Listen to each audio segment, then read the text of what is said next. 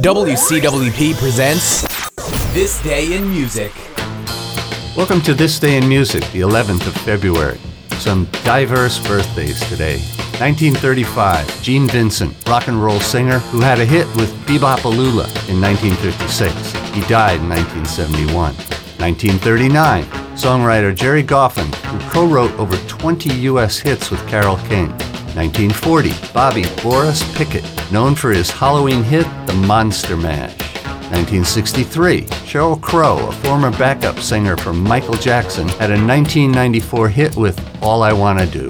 1963, the birth of the Beatles' debut album. They recorded all 10 tracks, plus four additional songs, in less than 10 hours. The last track, the Isley Brothers' Twist and Shout, is done in one take by a very hoarse John Lennon.